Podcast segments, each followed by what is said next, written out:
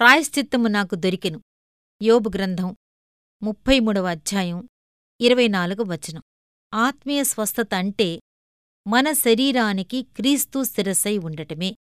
మన దేహంలో క్రీస్తు ప్రాణమై ఉండటమే. మన అవయవాలన్నీ క్రీస్తు శరీరంగా రూపొంది మనలో క్రీస్తు జీవం ప్రవహించటం పునరుద్ధాన శరీరంలాగా రూపాంతరం పొందటం.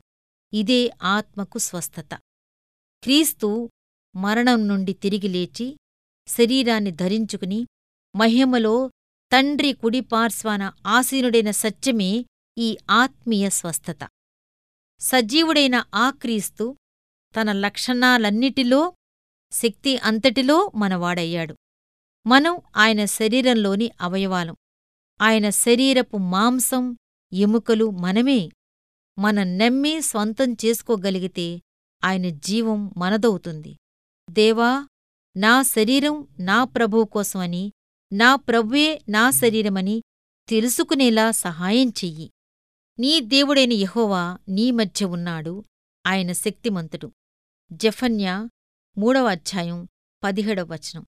దాదాపు పాతికేళ్ళ క్రితం ఒక సందర్భంలో నా మనస్సు పూర్తిగా అలసిపోయి పనిచెయ్యలేని స్థితికి వచ్చేసింది.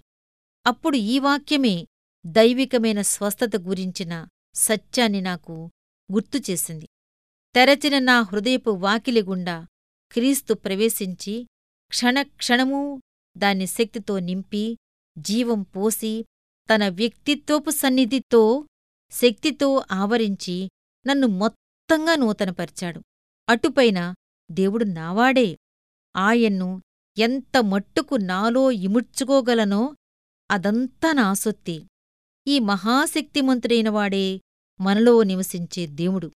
తండ్రిగా కుమారునిగా పరిశుద్ధాత్మగా ఆయన గ్రహాలకు సూర్యుడు ఎలా కేంద్రస్థానమో అలాగే నాకు కేంద్రబిందువై నా మనస్సులో గొప్ప శక్తికారకమై ఉత్తేజపరుస్తూ ఉన్నాడు.